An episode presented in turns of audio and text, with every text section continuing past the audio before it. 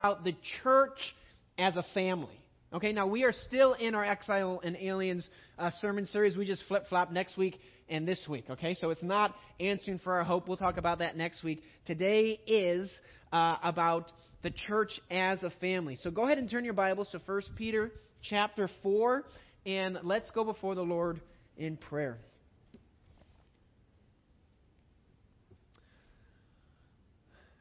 God, I, I'm so grateful for the opportunity I have to, to preach your word.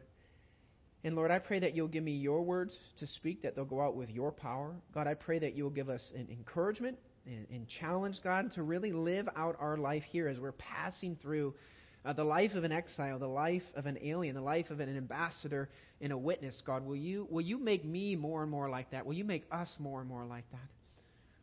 Lord God, I pray that you'll give us eyes to see, ears to hear, and hearts to understand what you would have for us. And uh, Lord, we, we want to be your people. And, and Lord, I pray that you'll help us as a church to grow deeper and deeper as a family. In your name, Jesus, we pray.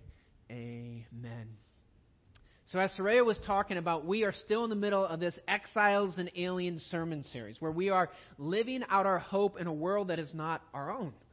You see, uh, this book, again, it's a letter written by the Apostle Peter, uh, more than likely near the end of his life. Okay, he's had a long ministry. He, he walked with Jesus for those three years. He had some really high highs, right? When it was, you're the Christ, you're the Messiah. Like, yeah, Peter, you're right. And this isn't just something from you, it's something that God revealed to you.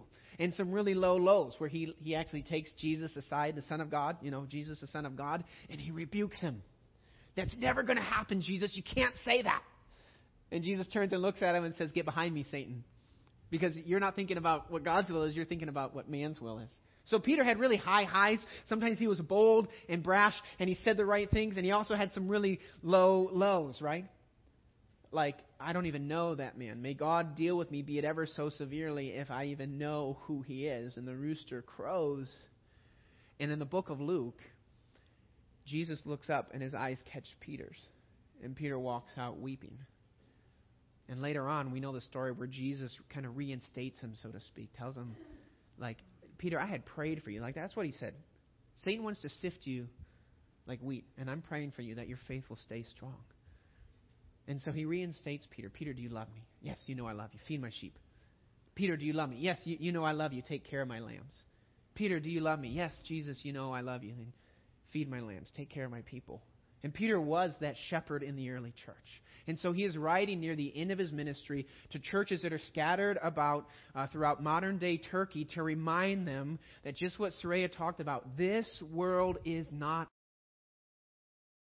not feel comfy and cozy like we belong and, and everything's good. There should be some dissonance, right? Because we are exiles living in this world. We are aliens and strangers because there is a kingdom that is coming. There is a destination that we are going towards. Now, the writer of Hebrews talked about this as well. In, in Hebrews chapter 11, you know, it's that great chapter of faith. And he's going through all these people, and he says they realized that they were strangers in this world. They weren't living for just the here and now. There was a nation, a kingdom that they were going towards. And we're going to talk a little bit about that today. Because the whole book is about we have this new identity in Christ we have this living hope. It's not some dry, dusty thing. It's this bubbling brook of hope that comes because Jesus really did rise from the dead. And he really did rise from the dead, and we have this real confident hope, not like, oh, I hope I get for Christmas, or I hope I get this. I'm wishful thinking. A confident expectation that there is an inheritance where? Waiting for us? Anybody remember? In heaven.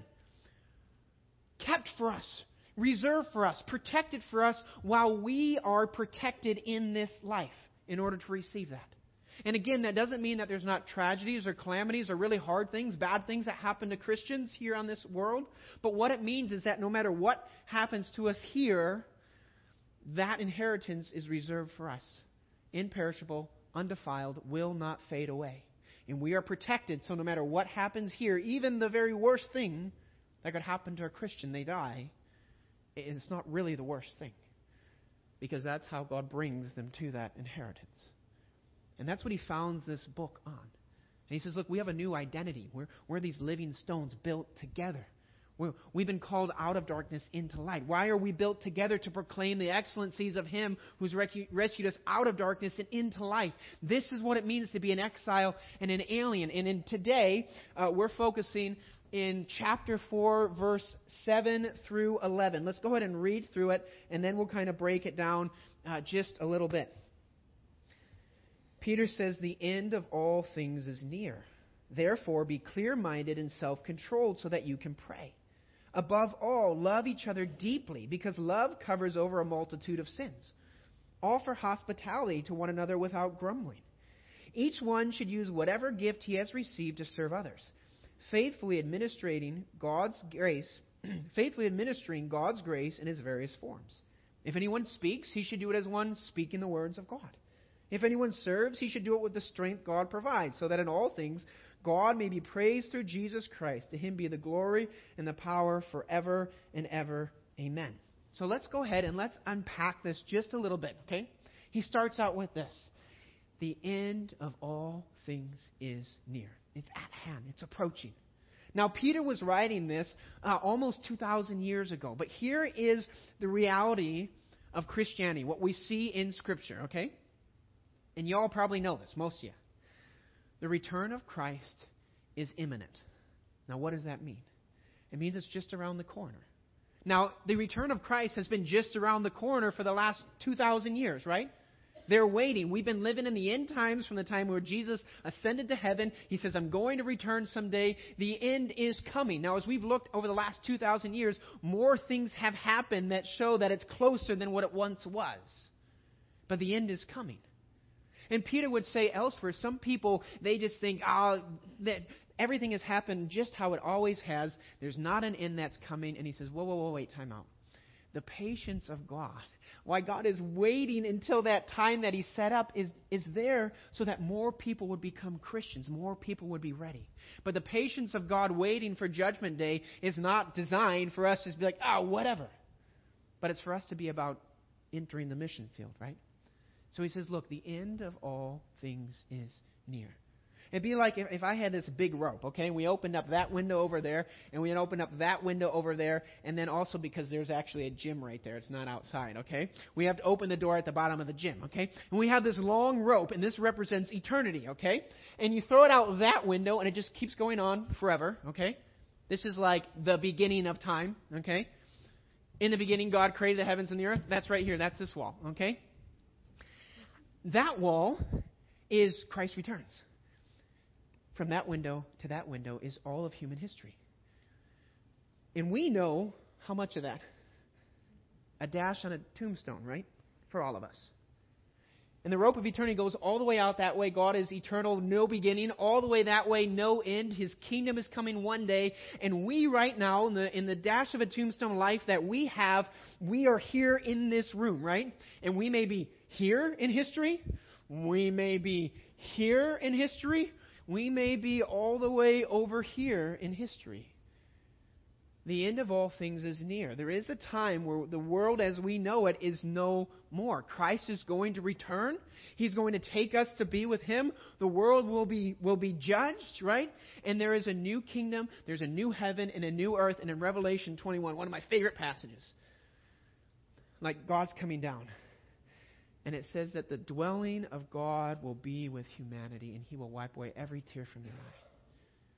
And it uses the same Greek word that um, then it says that the flesh that the, the word became flesh and dwelt among us. That word is a word they use in the Old Testament for the tabernacle. God pitched his tent here in Jesus Christ. Tabernacled among us, dwelt among us. 33 years, right? Jesus forever existed, is born, breaks into time and space for 33 years, right? He's, he's crucified, he dies, he rises from the dead, and he ascends to heaven. One day, the tabernacle of God will be with mankind forever. That's what Peter is talking about. In the midst of this whole letter, he's saying this is the context for all that you live because the end is coming. This is why your whole conversation, your whole manner of life, right? Make sure you're living that in an excellent way in front of the world. Why? Because the end is near. This is kind of almost the bookend. Here's a new identity that comes from Jesus. This is why we are supposed to live this way, and here's why. There's an end game. that's coming. The end of all things is near. Therefore, let's go ahead and look at the rest of this passage. Therefore, be clear minded and self controlled so that you can pray. So he says, Look, the end of all things is near. So because of that, I want you to be clear minded and self controlled so that you can pray. Now, what do those words mean? Okay, that first uh, phrase there about being clear minded, the words there literally mean to have a, a safe or a sound mind. Uh, you could look at it another way. It means to have a redeemed mind. So, so what does that mean? He says, I want you to be clear minded. I want you to have an accurate view of who God is. Okay? God is big, right? God is powerful. God has no beginning. God has no end. He's the creator. He's the king of the universe. And guess what? Newsflash. You're not the king of the universe. Okay? I'm not the king of the universe. Sometimes we live that way, right? Right? Like it's very easy for us just to be self-centered, self-minded, and selfish. Because guess what? I'm the only one inside my brain. I know what I need. I know what I want. And so I, I, I I'm hungry. I'm going to go do this. I'm tired. I'm going to. I'm not wired just to think about other people in front of myself, right? Amen. Is there anybody else, or is that just me? Maybe it's just me. I don't know. So we have an accurate view of God, who He is in His holiness and His justice you know, sometimes preachers talk only about God's love and grace, and some of them seem to only talk about God's justice and judgment. There's not this dichotomy with God, like He is all one. God's justice and love and grace are all together. That's what Moses found out when, when he said, I want to see you. You can't see me but you can see behind me as I pass by. So God puts Moses up and hides him in the cleft of the rock, and the presence of God goes by. And, and some Bibles say like God, he saw like the back of God, but it's really it's like he saw like what was after God. Like God went by and he just experienced the after effects of it. And God said, He said, Yahweh, Yahweh, the Lord, the Lord, gracious and compassionate and forgiving, slow to anger, abounding in love, forgiving sin wickedness and rebellion. Okay, That's, he was saying who I am. I forgive sin, wickedness, and rebellion, and I punish sin.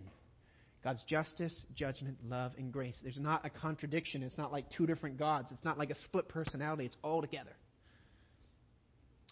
And so we want to have an accurate view of God and His justice, His holiness, and yes, His love and His grace. And an accurate view of ourselves. That's what it means to have a sound mind. We realize God is God, I am not and I don't meet his standard. I need a Savior. And then we also have an accurate view of what God has done.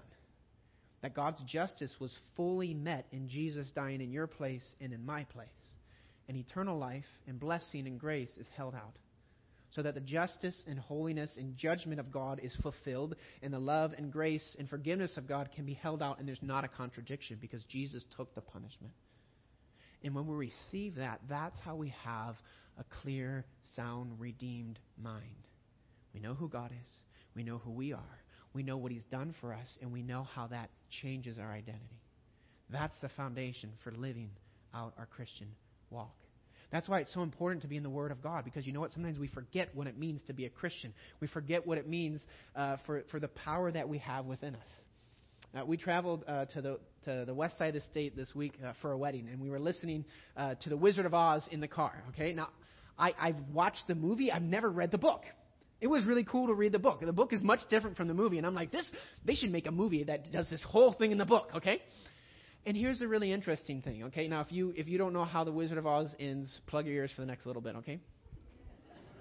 But it's been around for a while, so sorry.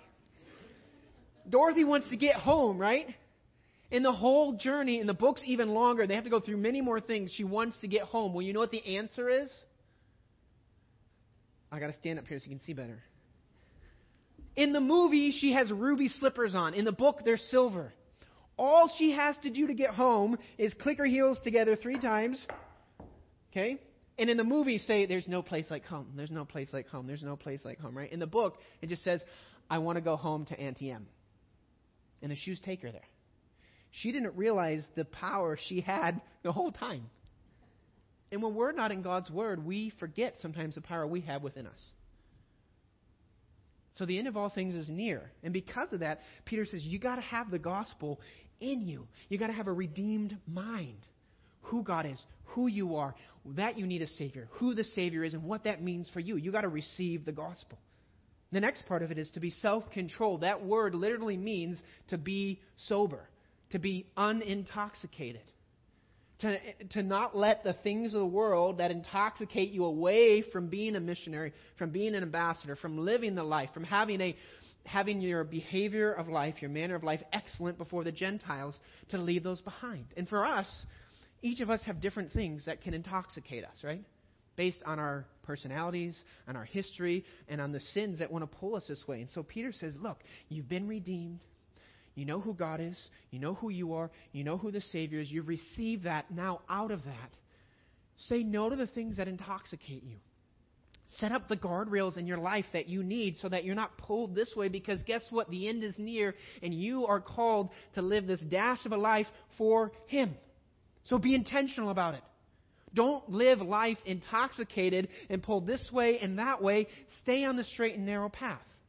It'd be like when Jesus was talking about the seed that was scattered in different places, right? There was some that was good soil and it sprang up, but there was some that, that they were intoxicated by all the rocks that were there in their life or by the pleasures and the cares of this world. They were intoxicated by that. And so they didn't grow and bear fruit. He says, Don't do that. The end is near. So have a redeemed, sound mind and be unintoxicated. Why? So you can pray. Sometimes uh, we can almost joke about like church answers. Like anybody ever been there, like in youth group or something like like God, Jesus, Bible, squirrel? Does anybody know that inside joke too? Okay. So what it is is there's a, a, a young man student, you know, maybe five, six years old, and the teacher in Sunday school shows him a picture. Who is this? And he goes, Well, it's got a bushy tail. It's got its cheeks full of nuts. Really looks like a squirrel. But we're in Sunday school, so I'm going to say Jesus, right? Okay? God, Jesus, Bible, squirrel. Okay? Sometimes it's like, that's just a, a God, Jesus, Bible answer. Well, you know what? Reading the scriptures and praying, yes, maybe they're God, Jesus, Bible answers. That that's like our meat and potatoes of Christianity, right? That's how we stay in that sound, clear mind. That's how we remind ourselves to not live intoxicated lives. So, how do we get this sound, clear mind? If we look in the book of 1 Timothy, chapter 1, um, we see this. God has not given us a spirit of timidity or cowardness or fear, but He's given us a spirit of power, love, and, and self discipline. Or in the New King James, it says literally says sound mind. It's not the exact same Greek word, but it's like the word that the word that we talked about comes from. Okay? They're the same derivative. The sound, redeemed mind comes from God. Not from you conjuring up to get it, but from you realizing in Scripture who God is, who you are, what Christ has done for you and what it means that you've received Him as your Lord and Savior. And that's God given. That's how we have that sound, redeemed mind. And how do we live unintoxicated? It's grace, right? Grace that saves us is a grace that teaches us to say no to the things of the world and to live upright, godly, uh, and righteous lives for God. And the ways that we grow in that are through God's words, focusing on His promises, looking at God's character because you know we can trust God. In his next letter, Peter starts out with this. He says, God's divine power, this is 2 Peter chapter 1, 3 through 4. God's divine power has given us everything we need for life and godliness through our knowledge of Him who called us by His own glory and goodness. So he says, Look, as a Christian, here's how you have the redeemed mind. It comes from God, who's given you what you need, by your experiential knowledge of Him. As you know Him more here, here, here, and as it is lived out, that's how you have that sound mind. Through these, through His glory and goodness, He's given us very great and precious promises, so that through them you may participate in the divine nature and escape the corruption of the world caused by evil desires. He says, Look, the promises God has for you in His Word, that's how you live an unintoxicated life. That's the foundation for that. Are you going to be perfect at that? What do you think? No, you won't. What does Satan want to do when you're not perfect at it? Throw you down and tell you you're trash so you just stay there and never get back up. What does God want to do? Lead you back to Him, remind you that He's forgiven you, say, encourage you to receive His grace, get back up, and course correct. Get back on the path. That's what God wants you to do. That's what we see in His Word. That's what we see in His promises. The end of all things is near. Therefore, we want to be clear minded and self controlled so that we can pray. If we're going to be faithful servants, we need God's wisdom. We don't need the latest thing in the latest church leadership book or family life book or whatever. Like, there can be great ideas in that, but we need to say, God, how do we take these things we're learning from your word and from the wisdom of those that, that, that have studied this, and how do we walk in it? God, we need your wisdom. God, we need you to work. We need you to move.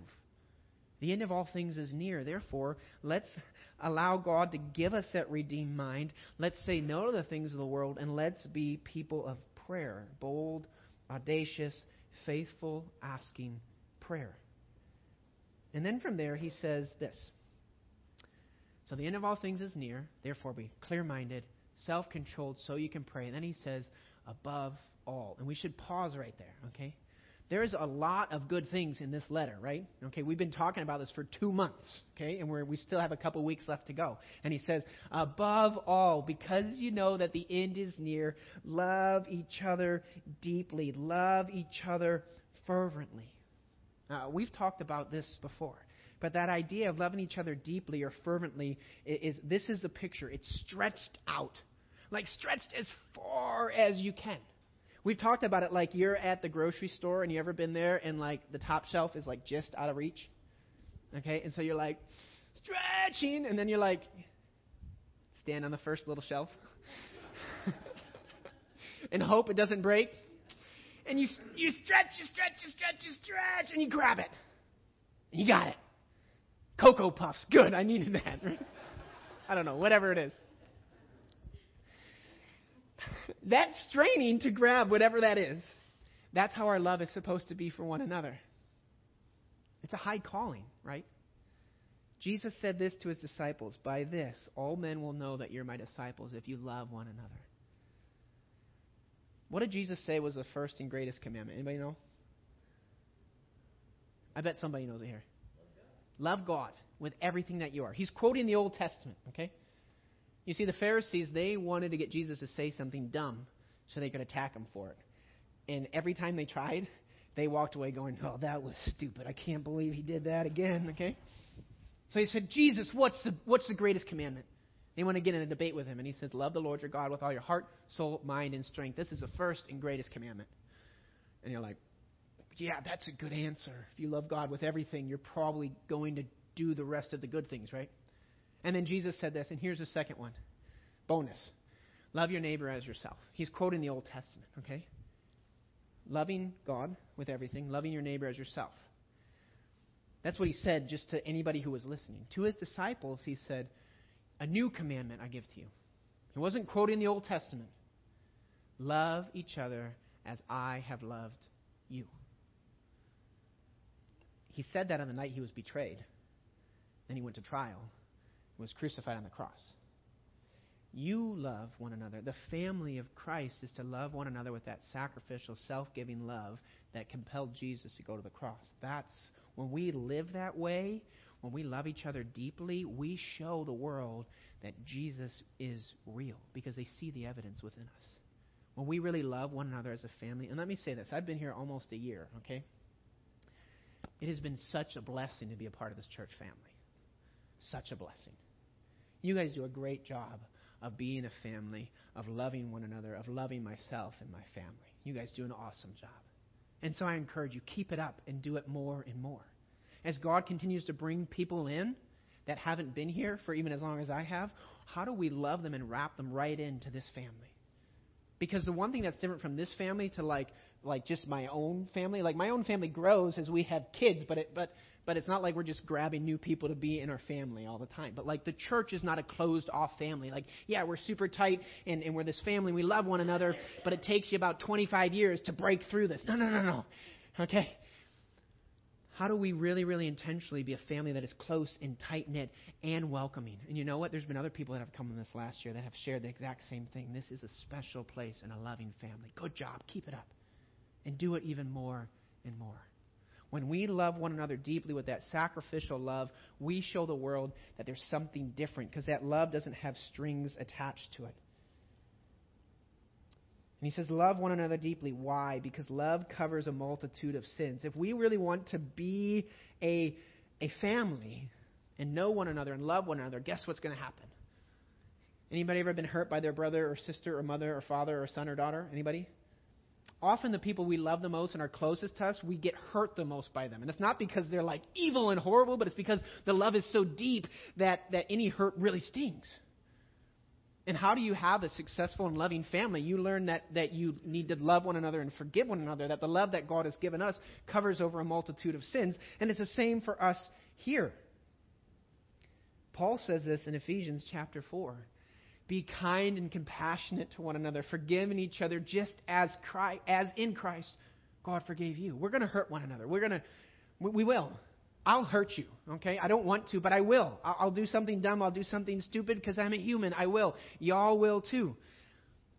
So Paul says, be kind, compassionate, tenderhearted. Remember, that's that word for having, uh, having that splagnos of God, having that good compassion that moves you. Forgiving each other just like God did when Jesus died on the cross for you. Now, in a loving family and in a church loving family, is there ever a time for uh, to call someone out for a way that they've sinned against you? Yes, there is. We see that in Matthew chapter 18. If someone has, has sinned against you, you go talk with them about it.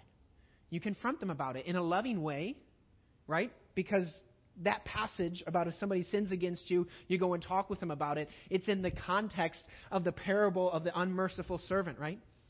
And if you don't know that story, this is what it is. A servant owed a king trillions of dollars in today's money. And the king says, Time to pay up your debt. And the guy says, Just give me more time and I'll pay it off. The guy will never, ever be able to pay it off. He'd have to work like 80,000 years to pay off that money. And the king has compassion and forgives him. Then that guy goes out and he sees somebody that owes him about $30,000 in today's money. Now, nobody's ever owed me $30,000, okay? I don't know if anybody ever will owe me $30,000. That's, you know, sometimes we hear this story and people say it was a few bucks. It wasn't a few bucks. It was a third or half a year's wages.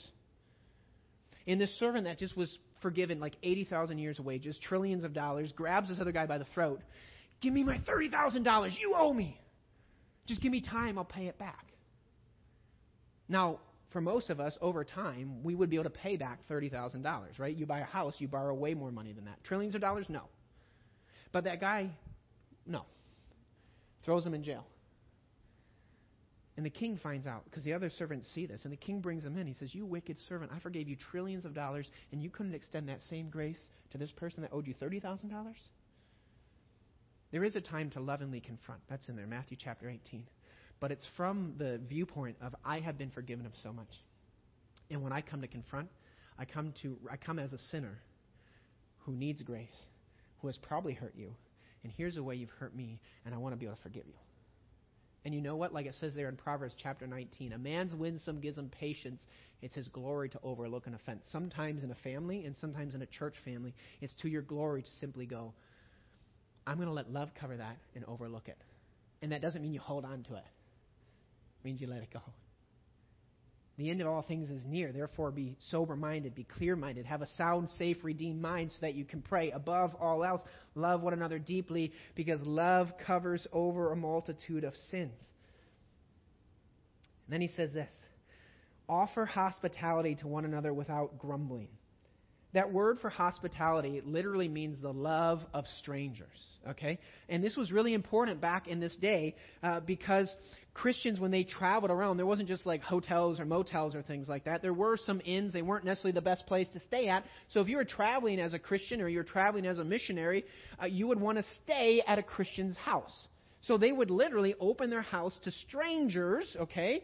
Who they didn't know, but they knew they were Christians, and they would, and they would do that. And he says, do that without grumbling, okay? Which is a really cool word in, in Greek, okay? When we preached about this about a year ago, uh, you may remember this, but it's gagogzimus. Okay, anybody remember that? Gagogzimus, gagog, because it kind of sounds like what you would, how you would be if you're grumbling, okay? Like gagogzimus, gagogzimus, gagogzimus, gagogzimus. He says, okay? So he says, offer the hospitality the love of strangers, the, the welcoming people in without grumbling or complaining. And that word literally means the love of, of strangers, people that you know, people that you don't know. What now, for us, what could hospitality look like? Because again, the church as a family, I think Paul, uh, Peter here is describing what it looks like when the church walks together as a family. Uh, Henri Nouwen, uh, who is an author and I believe he was a priest, wrote, wrote this about hospitality.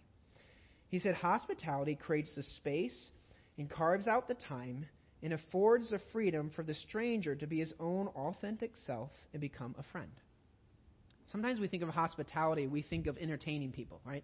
Like you got to get the china, find china out, you got to do this, everything's got to be there. Yes, if that's you and that's how you like to have people over, like good, awesome, do that, okay? But hospitality is an open space, an open time, and an open heart. It's helping people feel like home even when they're not home. We can practice hospitality here on Sunday mornings with one another and with any guests that come. How do we open up a space? Okay, uh, that's why we've done some of the, the coffee and the desserts and things like that to open a space for us to connect with each other and for us to connect with those that God brings in, with the guests that come. It's open time. You know, sometimes we can get out in fellowship time and it's real easy for us just to go to our best friend that we haven't seen all week, right? Good, connect with them. Here's my challenge. Before you connect with them, who can you connect to they don't know that well? To give time to that. And an open heart. How do we move deeper into how life is really going on? How can we be praying for people? That's things that can happen out in that fellowship time that's next, and it's also things that can happen throughout the week. It, we don't just come to church. Worship is not just an event we come to. We are the church. And that growing in hospitality, opening the space, time in our hearts is something that we do as a part of the family here. So let's grow in that. Back to the passage. The end of all things is near. Therefore, be clear minded and self controlled so you can pray. Above all, love each other deeply because love covers over a multitude of sins. Offer hospitality to one another without grumbling. Each one should use whatever gift he has received to serve others faithfully administering God's gift in its various forms. If anyone speaks, he should do it as one speaking the very words of God. If anyone serves, he should do it with the strength God provides, so that in all things God may be praised through Jesus Christ. To him be the glory and power forever and ever. Amen.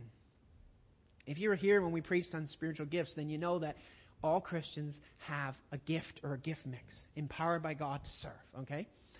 What I love about Peter is he makes it real easy. He says there's speaking gifts, and there's serving gifts, okay? And for most of us here, we can probably think which one we fall into. Okay? Do I have a speaking, teaching type gift, or do I have a serving, ministering type gift? Or a mixture of the two? And so he says, look, you all have a gift. You have it to serve one another, to glorify God, and here's what I want you to know, he says. If you have a speaking gift, then know that God wants to use that to speak his words through you. And if you have a serving gift, it comes from God with the strength that He gives. The gifts come from Him. But how, what does this mean for us as a family, okay? Serving together is a great way to grow as a family. I had so much fun at the back to school bash here, okay? Just serving.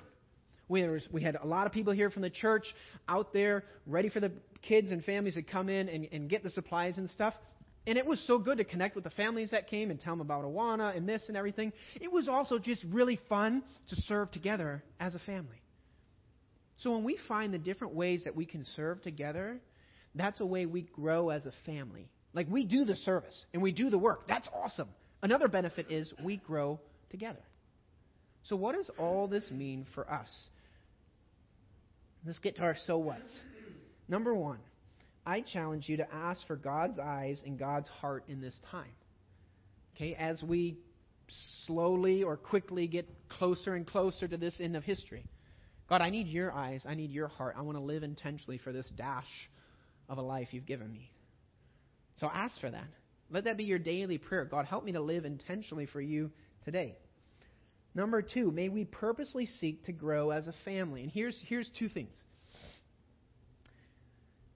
learn names in stories.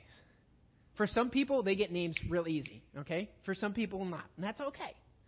But who are, I know there's people here at the church that you, you may not even know their name just because you don't interact with them a lot because there's other people you interact with at church. So, I challenge you learn people's names.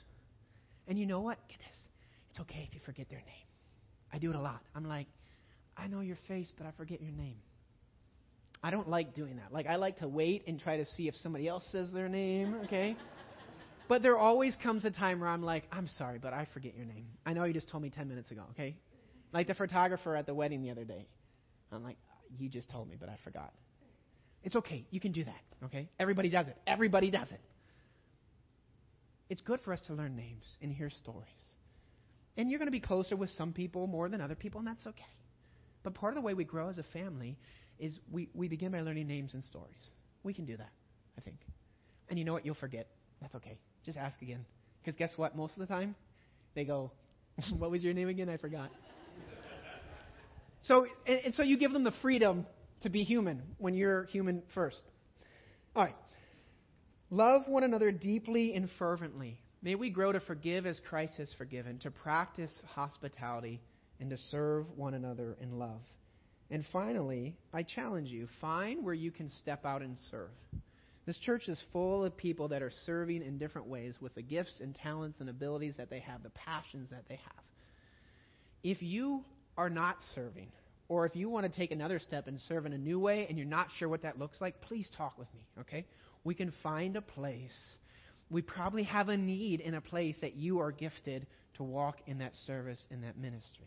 And like I said earlier today, Awana is one of our needs that is quickly approaching in 10 days. My son is like, I can't believe Awana starts in 10 days. They're so excited about it. And to be a listener, where how Awana is set up, there's about 15 or 20 minutes where we, we, we want to have enough volunteers for one on one. Sometimes it's two kids and one adult to go over the verse that they're learning, that they will, will learn it, get in their head and their heart to get to know their name and their stories and to share some of your stories, okay? To help this young man or young woman connect with someone who's been in the faith. It's a simple thing that almost anybody can do. It's a small thing. It's an hour, hour and a half a week. But it also has eternal ramifications of these kids that you pour into. And so I challenge you. Wednesdays, 6:30 to 8 here at the church starting at on August 31st. We need more listeners. And maybe that's something that you can do. You're, you can't really be too young, you can't really be too old to do it, okay? To listen and to help kids. So pray about it. Talk to myself or Rich and Heather about it. And maybe that's not the way that God has gifted you to serve. That's okay. What other ways has He done it? Because we grow together more and more as a family as we serve together. Because the end is coming. And we have a job to do. We want to be a loving, growing, going church, a beacon of light in this world. So let's go ahead and pray, and we'll close with a, our final song. Lord, I thank you for your word. Uh, I thank you for the Apostle Peter and the highs and lows of his life. That we see that you use a broken messed up people who fail and falter, and you put your spirit in them and you walk with them and you use them. And so I thank you for that because I'm broken and I need you. And we're broken and we need you. I thank you for the day that you will return and you will bring us to yourself. For the day when, God, your dwelling will be with humanity again and you will wipe away all tears from our eyes. There'll be no mourning or crying or sickness or death. And we thank you for that. God, will you help us to live faithful unto that day? Lord, if there is anyone here who has never put their faith in you to save them, I pray that you will reveal to them who you are in your bigness and holiness and justice and love and grace and who they are, their need for a Savior. That you will reveal to them how Jesus is that Savior that they need. And they don't have to jump through hoops to be saved. They can simply look and believe. We love you, Lord. In your name we pray. Amen.